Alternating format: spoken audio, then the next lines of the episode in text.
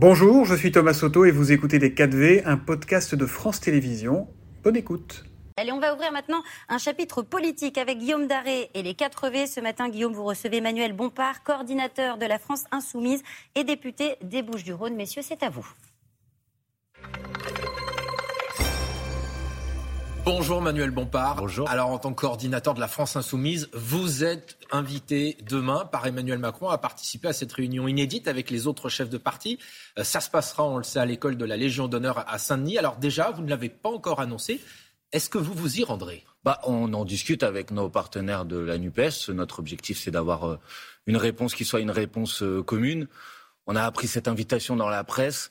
On a peu d'informations sur euh, la manière avec laquelle le président de la République envisage euh, les discussions et honnêtement, on se fait peu d'illusions sur le résultat. Mais vous, LFI, vous souhaitez plutôt y aller? Bah moi, euh, aller manger avec le président de la République, puisqu'il s'agit d'une réunion de travail et d'un dîner, je n'en vois pas l'intérêt.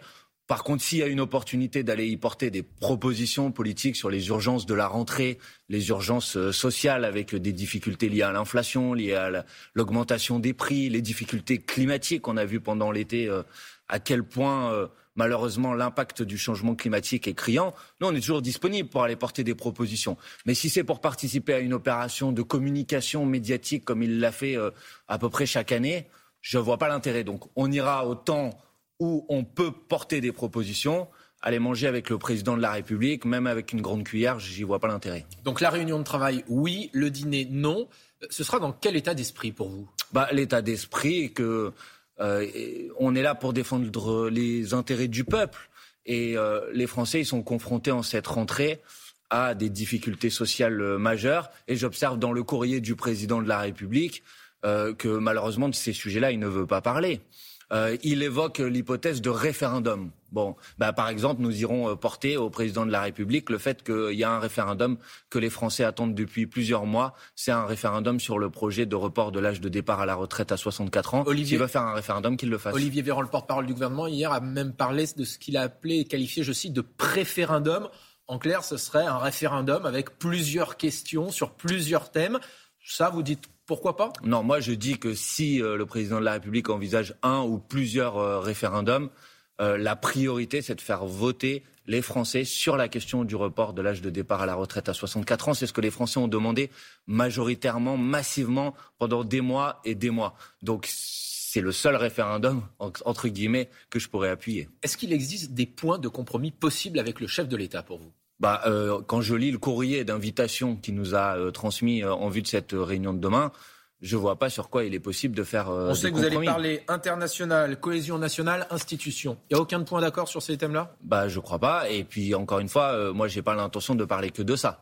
parce que les difficultés auxquelles sont confrontés aujourd'hui les Français, les salaires qui sont trop bas, le prix de la vie qui est trop haut, la vie qui est trop chère, les services publics euh, qui sont en très grande difficulté, les renoncements à l'accès aux soins, au système de santé. Ça, c'est des questions qui sont des questions centrales. L'écologie sur lequel vous pourriez trouver un, point d'accord bah, Je ne sais pas, on verra, mais vous, vous, vous La question de l'IVG, par exemple, je sais qu'il y a un débat euh, à mais nous, euh, le, nous avons, euh, à l'initiative de notre présidente de groupe, Mathilde Panot, fait voter à l'Assemblée nationale une proposition de loi pour la constitutionnalisation du droit à l'IVG. Donc si le président de la République veut enfin, puisque ça fait quasiment un an, traduire cette proposition de loi adoptée à l'Assemblée nationale pour l'inscrire dans la Constitution, nous en serons d'accord. Mais encore une fois, je sais aussi aussi à quel point le président de la République est habitué à ces exercices de communication sans lendemain. On a eu le grand débat, on a eu la Convention citoyenne sur le climat. S'il s'agit de participer à une opération de communication médiatique qui compte pas sur nous pour en être les protagonistes. Il vous demande de venir avec des contributions. Donc vous, votre contribution, c'est la demande d'un référendum sur les retraites. C'est bien ça Entre autres, et puis peut-être qu'on fera d'ici euh, demain euh, une contribution euh, plus détaillée avec un certain nombre de propositions sur le fond. On a des difficultés, par exemple, dans cette rentrée, la rentrée scolaire qui arrive. Vous savez que le prix des fournitures scolaires a augmenté de plus de 11%. Et ben, par exemple, sur ce sujet, nous, nous proposons la gratuité totale de l'école. Ça coûte 7 milliards d'euros. 7 milliards d'euros, c'est 4% de la fortune supplémentaire accumulée dans ce pays par les 500 plus riches l'année dernière. Et ben moi, je pense qu'on peut consacrer 4% de la fortune des plus riches à faire en sorte que tous nos élèves aient des stylos et des cahiers pour étudier dans des bonnes conditions. Justement, vous parlez d'économie, vous allez sans doute l'aborder euh, demain avec le chef de l'État. La première ministre hier était euh, devant le MEDEF. Elle l'a redit, notre gouvernement est pro-business et ça ne va pas changer.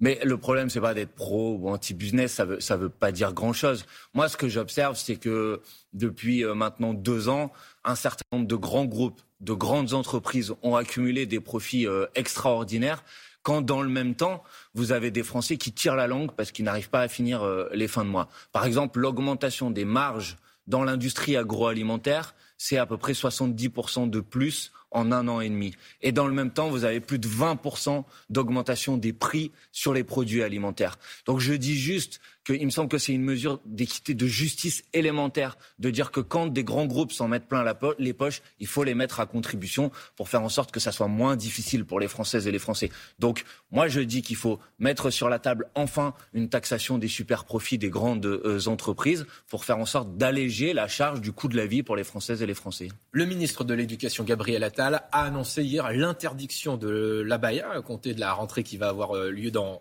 quelques jours. Pourquoi ça vous pose problème? Bah D'abord parce que je pense qu'on attend en cette rentrée scolaire autre chose du ministre de l'Éducation nationale euh, que d'aller euh, agiter les peurs et les fantasmes sur une tenue dont tous les signalements disent que ça concerne à peu près 0,25% des établissements scolaires. Est-ce que pour autant ça veut dire qu'il faut rien faire? Euh, je, vais, je vais répondre sur le fond. Mais d'abord, je vais vous dire qu'il y a d'autres sujets en cette rentrée scolaire. Il y a la question des fournitures scolaires, j'en ai parlé. Il y a les questions de difficulté des recrutements. Il y a eu 3000 euh, il a Pas parlé de ça. Il a parlé du report, par exemple, des bah, épreuves de spécialité. D'accord, mais sur les fournitures scolaires, pour l'instant, il ne dit rien. Sur le fait qu'il y ait 3000 personnes euh, qui manquent pour les concours de recrutement, il ne dit rien. Sur le fait qu'on recrute aujourd'hui les enseignants en speed dating de 30 minutes, il ne dit rien. Euh, on a des rémunérations qui sont de 10% inférieures pour les professeurs en France à la moyenne de l'OCDE. Bon, il y a des priorités autres. Maintenant, sur le fond, soyons très clairs, les autorités religieuses du culte musulman disent que les abayas ne sont pas une tenue religieuse. Et donc moi, je suis attaché à la défense de la laïcité. Euh, et donc la loi dit qu'il ne faut pas de tenue et de signes religieux ostentatoires à l'école, mais les autorités religieuses disent que l'abaya n'est pas une tenue religieuse. À partir de ce moment-là, je vois pas, pourquoi il faut l'interdire. Ben, c'est pas, c'est pas, c'est pas pour moi. Euh, c'est le, le, principe de la laïcité, c'est que ce sont les religions qui déterminent quels sont leurs signes religieux. Si une religion considère que telle tenue n'est pas un signe religieux, je ne vois pas pourquoi il faudrait euh, l'interdire. Donc je vous annonce ici que moi je proposerai à notre groupe parlementaire de euh, attaquer au Conseil d'État euh, cette réglementation parce que je pense qu'elle va être contraire à la Constitution, qu'à mon avis elle est dangereuse, elle est cruelle, qu'elle va se traduire par encore une fois des discriminations à l'égard des jeunes femmes et en particulier des jeunes femmes de confession musulmane. Et je pense qu'on n'a pas besoin de ça dans notre pays. La religion, ça doit être un facteur d'unité, ça doit être un facteur de paix.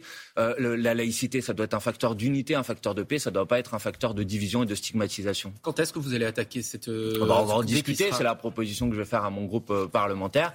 Mais bon, voilà, je, je, c'est important que tout le monde comprenne ça. La laïcité, c'est notre bien commun, c'est très important. Il ne faut pas l'utiliser pour stigmatiser une religion en particulier. Sur ce point-là, vous êtes un peu en décalage avec vos sympathisants. Euh, L'IFOP a ressorti un sondage qui a été fait il y a quelques mois dans lequel euh, on voyait qu'il y avait 60% des sympathisants de la France insoumise qui étaient opposés euh, à la possibilité de porter dans les collèges et les lycées publics des abayas, des djellabas.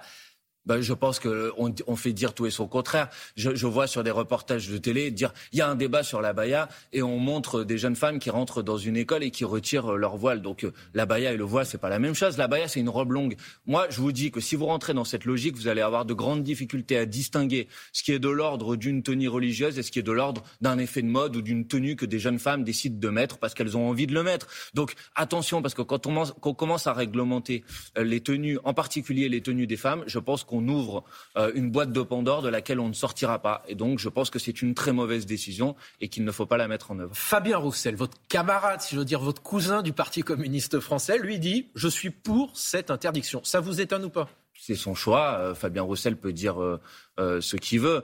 Moi, c'est pas ça qui m'importe. Ce qui m'importe, c'est qu'est-ce qui est bon pour le pays.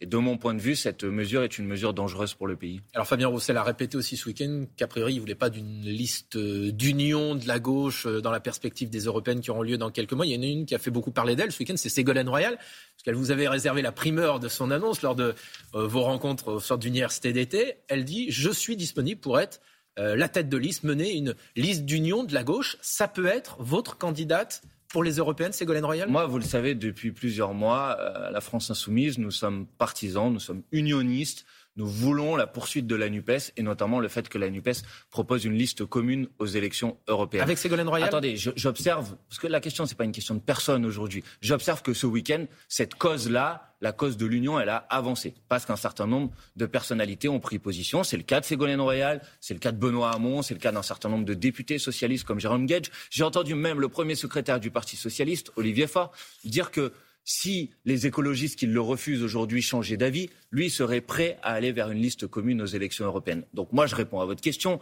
Nous l'avons dit depuis le début. Nous sommes prêts, si c'est nécessaire, pour permettre cette liste commune, que la tête de liste ne soit pas issue des rangs insoumis. Il faut pour ça que cette tête de liste euh, puisse recevoir l'assentiment de l'ensemble des composantes de la NUPES. Si c'est le cas de Ségolène Royal, pourquoi pas Si c'est le cas de la candidate des écologistes, euh, Marie Toussaint, pourquoi pas Si c'est le cas de quelqu'un d'autre, pourquoi pas Vous voyez, notre objectif, c'est de faire en sorte que la NUPES soit unie à ces élections européennes, et je pense que c'est notre seule boussole. Est-ce que si c'est une euh, liste indépendante seule de la France insoumise, ça pourrait quand même être Ségolène Royal Non, je pense que là, enfin, en tout cas, il me semble que l'état d'esprit dans lequel Ségolène Royal a fait cette proposition, elle a le droit de le faire, mais c'est sa proposition, c'est pas la nôtre. Euh, l'état d'esprit dans lequel elle a fait cette proposition, il me semble, euh, c'est dans l'hypothèse d'avoir et de permettre d'avoir une liste qui rassemble l'ensemble des composantes de la NUPES. C'est notre souhait aussi.